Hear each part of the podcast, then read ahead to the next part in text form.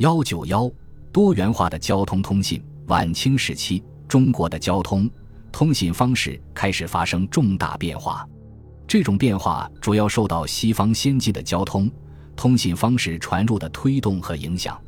以下做具体阐述：近代公路的修筑与汽车等交通工具的引进，在机械化的交通工具出现以前，中国城乡的道路以土面路和碎石面路为主，交通工具以处理车、人力车为主。旧时北京街面尘土弥漫，行路艰难。有人这样形容：晴天三尺土，下雨一阶泥，尘土卷得起，奇臭阴沟来。行路难，难于上青天。作为国家首善之地的北京，其道路的落后尚且如此，其他地方就可想而知了。近代化的道路首先在开放的通商口岸出现。一八六二年，上海修了第一条近代碎石子马路——静安四路，以后一条又一条马路相继修成。一八六五年，上海的主要道路干线安装了煤气灯照明。并以中华省会大镇之名奋矢道理，其街路甚宽广，可容三四辆马车并驰，地上用碎石铺平，虽久雨无泥淖之患。天津租界的马路始建于1861年，华界的马路则是一883年开始兴建的。1904年，北京城内东华门大街修筑第一条碎石马路，近代道路始建于北京。此后几年里。报刊报道各地修路的消息非常多，晚清城市道路建设迈出了新的步伐。随着公路的修建，新的交通工具逐渐多了起来，与牛马车等就是交通工具同时并存。十九世纪六十年代末传入中国的东洋人力车，很快在一些城市出现，成为颇受欢迎的代步工具。在清末的北京、上海等城市。东洋人力车已经大量使用。与此同时，上海街头出现脚踏车。一八七六年，葛元旭在《沪游杂记》里既有这种脚踏车，并议论说：“快若马车，然非习练两三月不能纯熟，究竟费力，进步多见。”可见自行车在当时尚属奢侈稀有之物，是驱使木心的人才齐用的。机动车的传入时间稍晚。一九零一年，第一批汽车出现在上海。一九零六年，比利时商人在天津铺设有轨电车。一九零八年，上海的有轨电车开通。一九一四年才出现无轨电车。铁路与火车、轮船的传入，中国有铁路及火车始于一八六五年。这年，一个叫杜兰德的英国商人，在北京宣武门外修了一条一里多长的观赏铁路。试行小火车以开阔人们的眼界。此后，修铁路之意沸沸扬扬，反对之声亦甚嚣尘上。一八七四年，英国人在上海修筑淞沪铁路，运行不久，引发生火车砸死人事件，致使民情汹汹。清政府花了二十八万两白银赎回该段铁路，拆毁并抛入吴淞湾了事。十九世纪八十年代，修铁路的呼声再次高涨。李鸿章在开平煤矿唐山至徐各庄一线率先修了一条运煤的专用铁路。同一时间，刘铭传在台湾修了从基隆到新竹的铁路。于是，一南一北两条铁路便成为洋务运动在发展近代交通方面做出的主要政绩。十九世纪末二十世纪初，中国出现铁路建设的一个高潮。不过，多数铁路是列强以资本输出的形式兴建的。到一九零九年，吴淞、京凤、东清、京汉、交集、粤汉、正泰、滇越、安凤、沪宁、潮汕、京绥、沪杭甬、金浦、机场等二十多条铁路干线被各列强夺取，他们不但取得筑路权、管理经营权、借款优先权、合办权，还取得沿线开矿、伐林、征收捐税等铁路修筑营运以外的权利。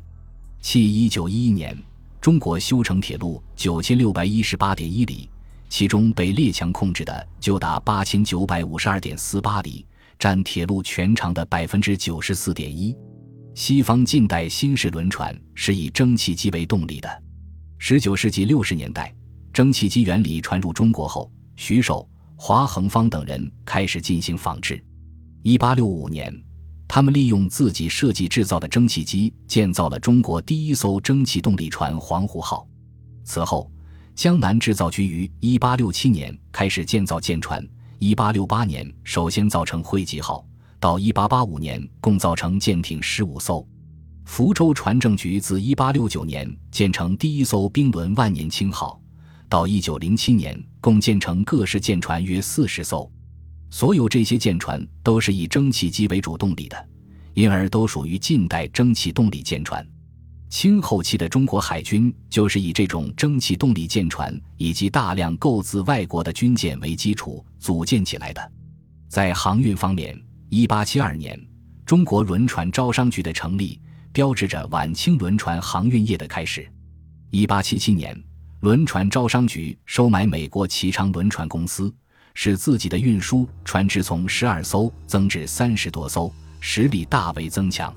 招商局的船只不但往来于上海、天津、烟台、香港、广州以及长江各口，而且还相继开通至长崎、横滨、新加坡、槟榔屿、安南、吕宋等拦载货运的固定航线。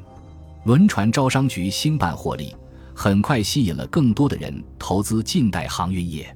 此后，又有大达内河轮船公司、正济公司、吉林关书局、松黑两江邮船局、宁绍商轮公司、肇兴、广信等公司跻身近代轮船航运业。晚清的水陆交通近代化终于迈出了重要的一步。近代邮电通信的发展，十九世纪中期以后。旅居在中国的外国人率先搞起领事邮政代办所，处理在华外国人外商的邮传业务。它是为适应帝国主义侵略中国的需要而设立的。十九世纪六十年代以后，清政府海关兼办邮政，上海、天津、汉口、广州、镇江、福州等二十四处设有海关的城市，在十九世纪末基本上都设立了海关邮局。一八九六年。清政府批准兴办大清邮政，一九零六年成立邮传部。作为新政的内容之一，邮政业务在全国各地得到长足的发展。清末民初，从沿海到内地，从城市到乡村，邮政事业逐步向普及化的方向前进，邮件数量日益增加，大大便利了人们的信息交流。电线电报出现以后，各国又争相把它移入中国。一八六二年。俄国公使提出把他们的东方电线延伸到天津。一八六三年，英国公使也提出架线要求。一时间，各国公使、领事以及在中国官府任职的外国顾问纷纷主张在华架设电线，开展电报传递信息业务。这些要求被清政府朝野官员视为精民扰众、变乱风俗的洪水猛兽，而断然拒绝了。一八七四年，日本侵略台湾，负责南洋各口通商事务的沈葆桢认识到了电报在军事上的重要作用，积极主张架设电线，奏请清政府在福建与台湾之间架线，以利消息畅通。这个建议获得清廷批准，但是线路却迟迟未能开通。一八八零年，原先对电线电报持反对态度的李鸿章也积极起来。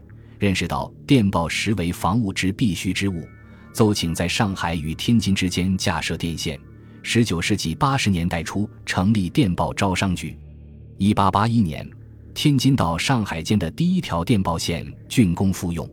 此后，沪粤沿海各口路线、长江水线、东北线、西南线、陕甘线等主要干线均于九十年代初建成竣工。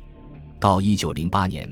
全国电报线路长达九十八百九十七里，大中城市设电报局总数达到三百九十四处，就连北京也于一八八三年开通了电线，一条引入总理衙门作为官用专线，另一条则的安置以为民用。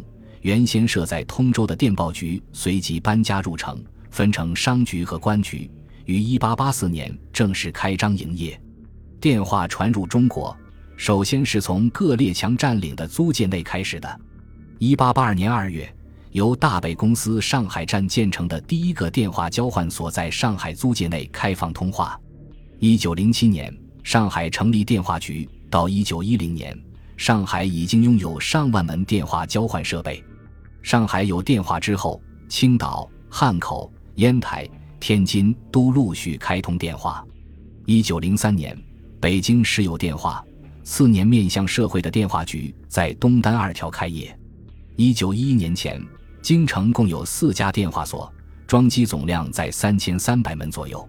自一九零零年到一九零六年，南京、苏州、上海、天津、武汉、广州、北京、沈阳、青岛、太原等大中城市，都已出现了由中国人自行开设的室内电话。一些大城市之间还有了长途电话业务往来。另外，无线电通信设备也在近代中国开始出现。当然，无线电电话、电报的民间使用率是很有限的。本集播放完毕，感谢您的收听，喜欢请订阅加关注，主页有更多精彩内容。